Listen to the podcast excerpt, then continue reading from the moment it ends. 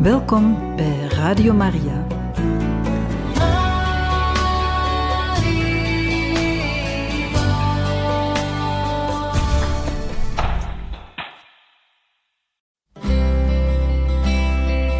Welkom bij Boekat, een programma van Radio Maria.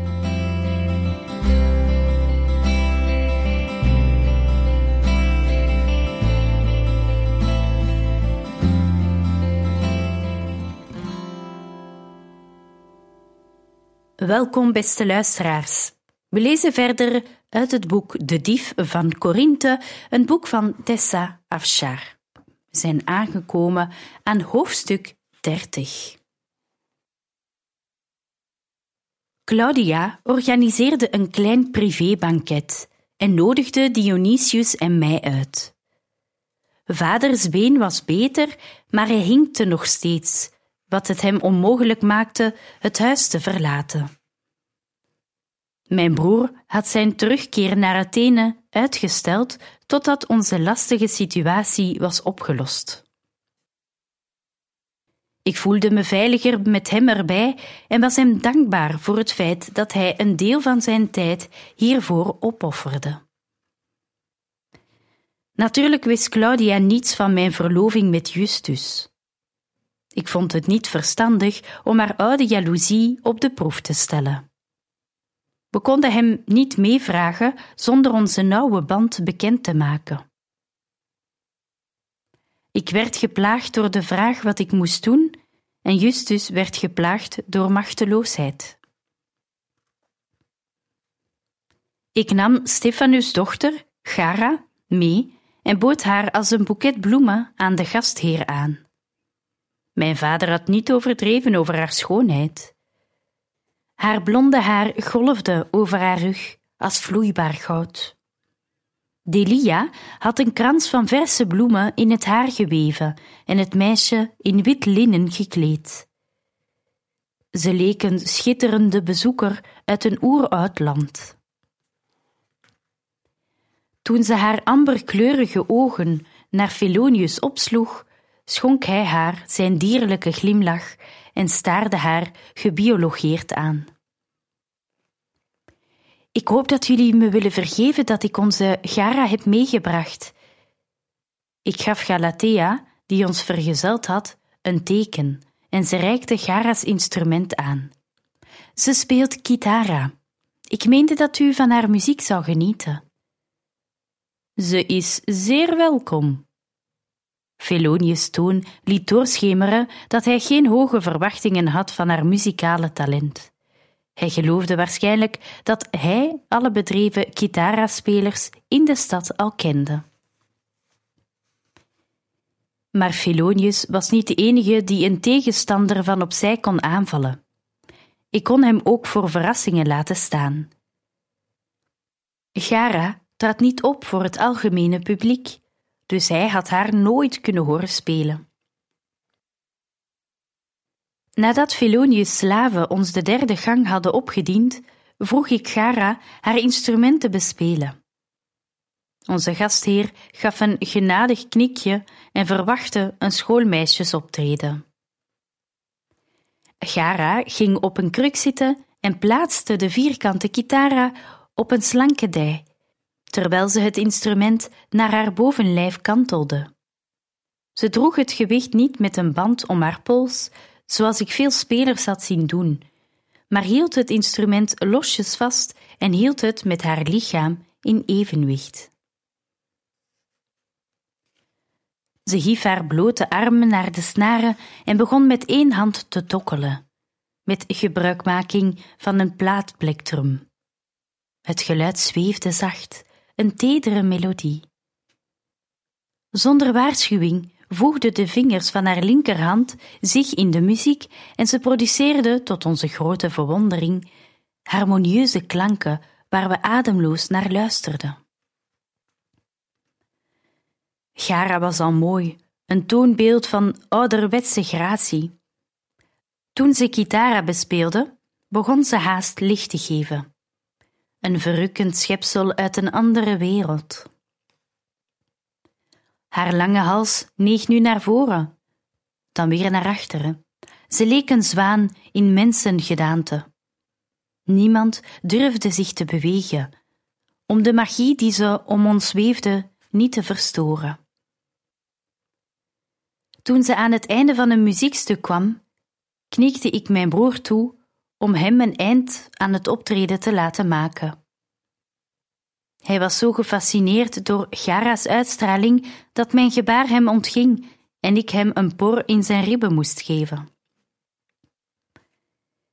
Hij schraapte zijn keel en stond op voordat Gara aan een nieuw stuk kon beginnen. We moeten nu weg, Felonius. Bedankt voor de prettige avond. Wat? Felonius sprong op en gooide in zijn haast een schaal met vijgen om. Jullie kunnen nu niet weggaan. Gara is amper begonnen. Ik vrees dat het moet. Ik heb Gara's vader beloofd dat ik haar vroeg thuis zou brengen. Er is genoeg tijd om nog een lied te spelen. Ik wil dat ze mijn kitara bespeelt. Felonius wees naar zijn kostbare instrument op de gouden standaard. Ik sta erop dat jullie blijven. U bent te hoffelijk, zei Dionysius, en zijn zware stem klonk streng. Maar ik moet mijn belofte houden, dat begrijpt u. Felonius zag dat mijn broer zich niet liet verwurmen. Hij liep rood aan. Zeker, als u moet vertrekken, geef me dan uw woord dat u morgen terugkomt. Hij richtte zich tot Gara. Wil je me de eer aandoen om nog eens hier te komen om te spelen, Gara? Mijn kitara staat tot je beschikking. Gara knikte licht. Als mijn vader het goed vindt. Ze keek Dionysius verlegen aan. En als het Dionysius belieft me nog eens mee te nemen. We hadden haar goed getraind. Mijn broer legde beschermend een hand om haar schouder. Ik geloofde niet dat het hem veel moeite kostte.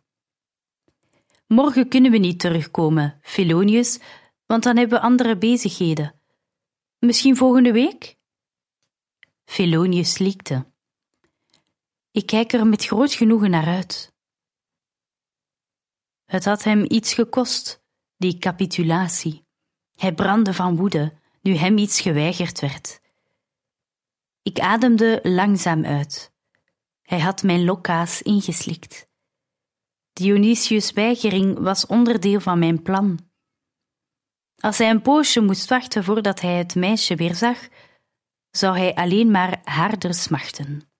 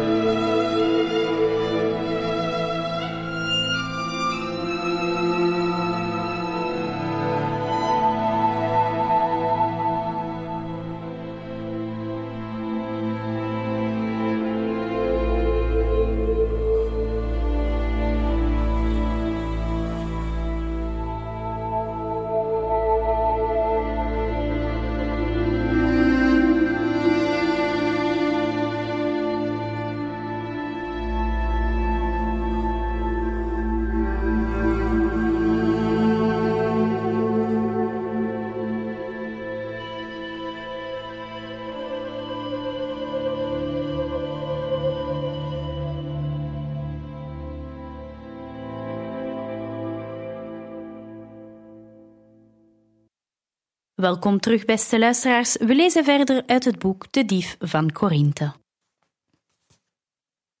Delia kleedde Gara in een zedige gouden tunica en verfde de oogleden en wangen van het meisje met goudstof.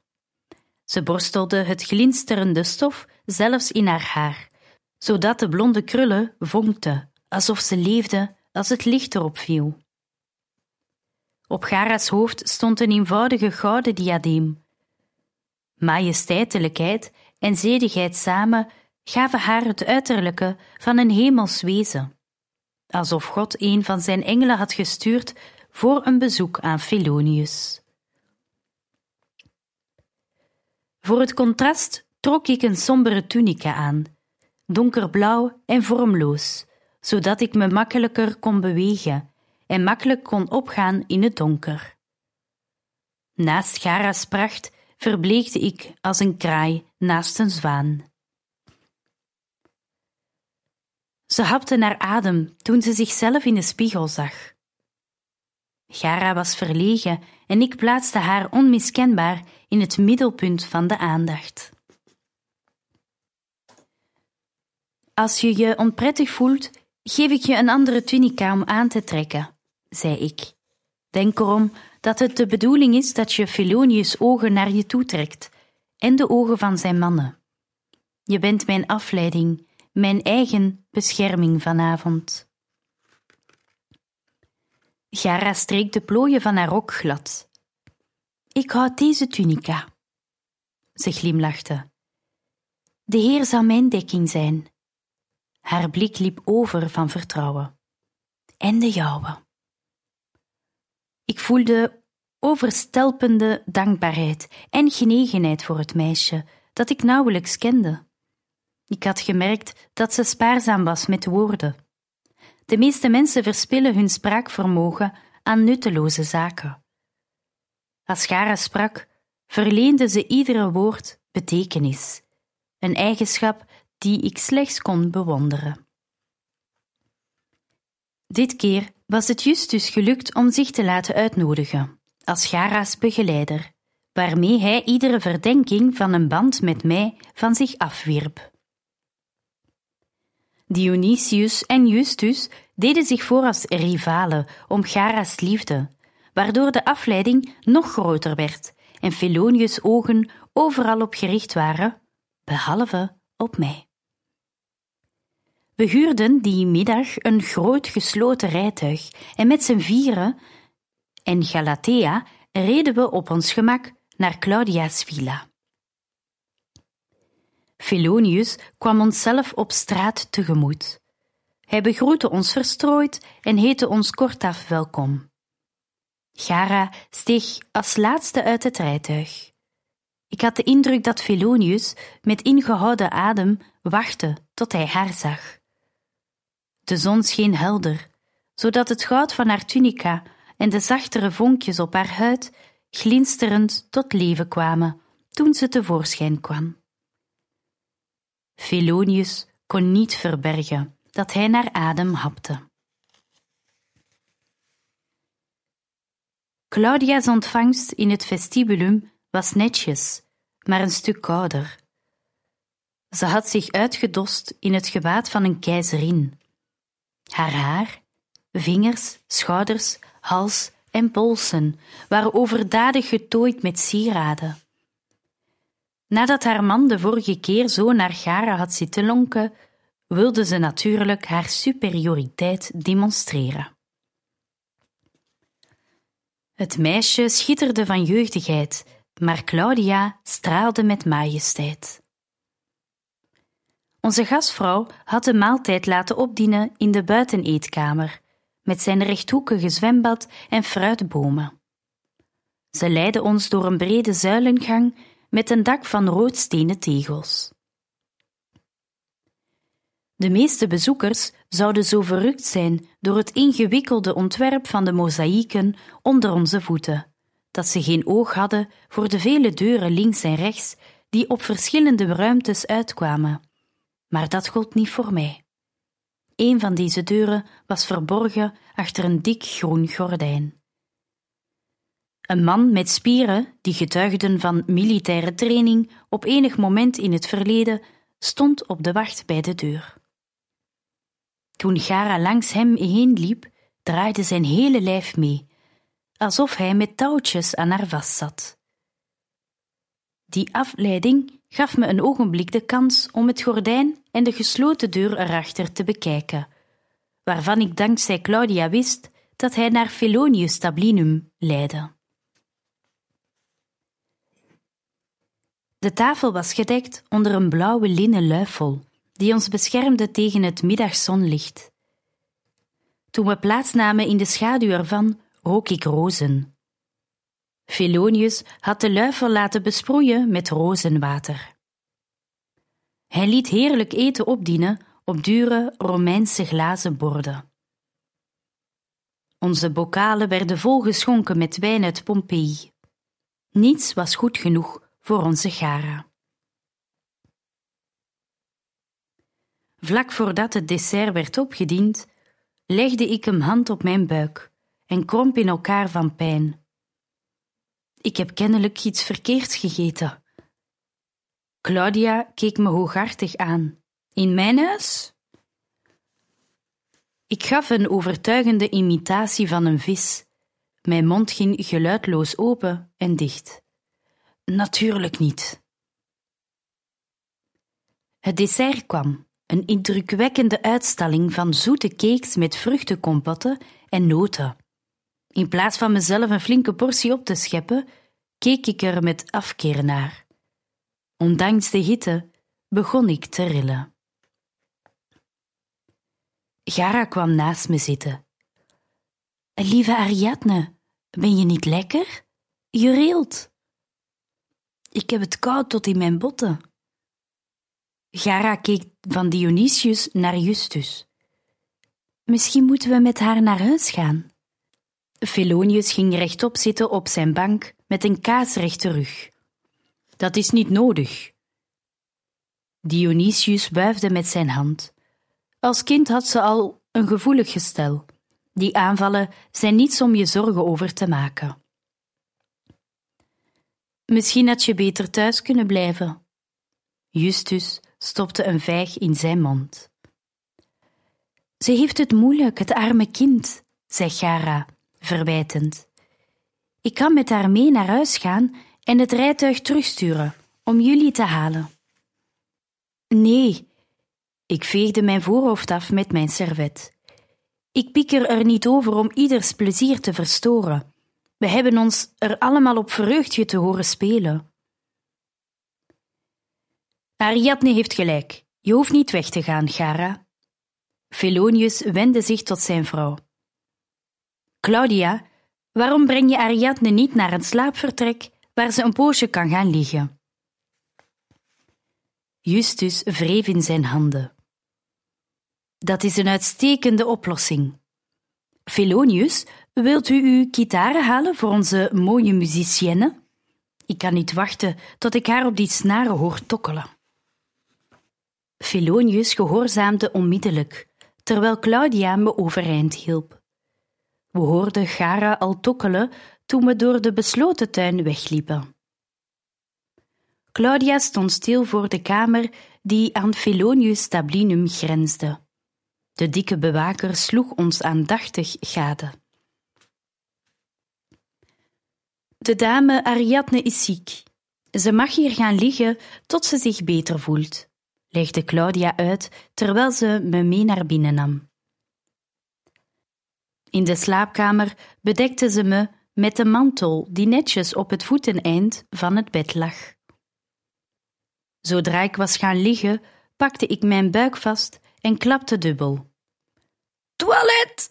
riep ik zo hard dat de bewaker en zijn vrijgezelle tante in beneden Corinthe het konden horen. Felonius Villa was een relatief nieuw Romeins bouwwerk dat, net als andere welvarende moderne huizen, een inpandige wc en stromend water bezat. Claudia hielp me overeind en we gingen de slaapkamer weer uit. Ze rolde met haar ogen toen we de bewaker passeerden, die openlijk spotlachte om mijn ongemak. Ik lemde de mantel die ik van mijn gastvrouw had gekregen tegen me aan en staarde beschaamd naar de grond. Claudia leidde me naar de ruimte waar de dubbele stenen opvangbakken geplaatst waren, waar je comfortabel kon zitten terwijl je je gang ging. Ze stapte met me mee naar binnen en deed de deur achter ons dicht. Binnen wachtte Galatea op ons. Na onze komst had ze zich in het kleine hok verschanst. Felonius mocht dan overal in zijn huis spionnen hebben opgesteld, maar niemand nam de moeite om veel aandacht te besteden aan de toiletten. En als iemand dat wel had gedaan, was het simpelweg gestuit op een bediende die zich ontlastte.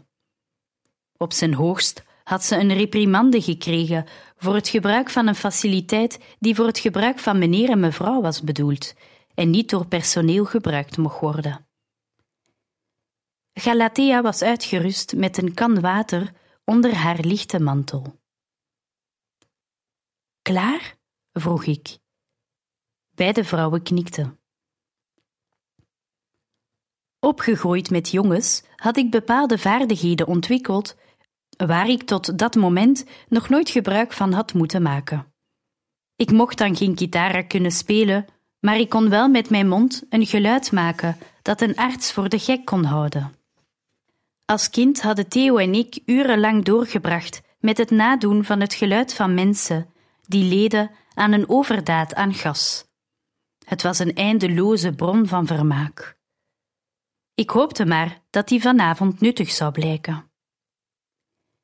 Ik begon mijn eigen privéconcert in de toiletruimte. De muziek van mijn lippen werd onderbroken door mijn overtuigende gekreun van pijn. Galatea sloeg haar hand voor haar mond om niet hardop te giechelen. Ik wenkte dat ze water in de stenen opvangbak moest gooien. Het plonsde erin. Het geluid was een goede benadering van iemand die getroffen is door pijnlijke dysenterie. Ik gaf Claudia een teken om te vertrekken. Ze greep naar haar borst en werd wit. Als ze wilde terugkrabbelen, was dit het moment. Ik hield mijn adem in en blies pas weer uit toen ze met stijve schouders naar buiten liep. Door een barst in het hout van de deur zag ik haar naar de bewaker lopen. De toiletten lagen zo dicht bij het tablinum dat ik kon horen wat ze zei.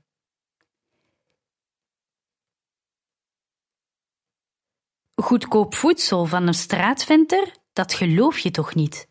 Dat mens heeft de darmen van een koe. Walgelijk. Ze keek naar de tuin, waar Gara speelde. Je kunt haar niet goed zien hier vandaan, wel? Zijn antwoord ontging me. Je mag gerust wat dichterbij gaan staan. Ze speelt als Minerva. Claudia wuifde over haar schouder naar de toiletten. Je hoeft hier niet te blijven, in die donderende herrie. Meteen liet ik een geluid ontsnappen waar een slapende baby van wakker zou schrikken. De bewaker zei iets over meester Felonius. Claudia schudde haar hoofd.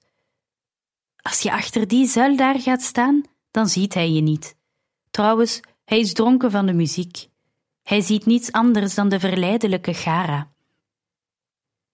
Zolang zij die zeven snaren beroert, ben je veilig. De bewaker deed een paar stappen. Niet genoeg. Ik gaf lucht aan een bijzondere luide reeks klanken, gevolgd door gekreun en plonsend water in de stenen opvangbak. Hij keek één keer over zijn schouder in mijn richting en liep toen vlug naar de zuil die Claudia had aangewezen om zich erachter te verstoppen. Binnen een ogenblik was zijn aandacht gevangen door de gouden schoonheid, die nu met zoete stem zong onder het spelen. Ik glipte naar buiten en liet Galatea mijn werk voortzetten. Het ontbrak haar aan mijn expertise maar dat maakte ze goed met enthousiasme. Als iemand me kwam zoeken of als de bewaker terugkeerde naar zijn post, dan konden ze nog steeds voldoende bewijs van mijn marteling horen om zich haastig terug te trekken zonder verder onderzoek te doen. Op blote voeten trippelde ik naar de gordijnenafscheiding en glipte naar binnen als een paling.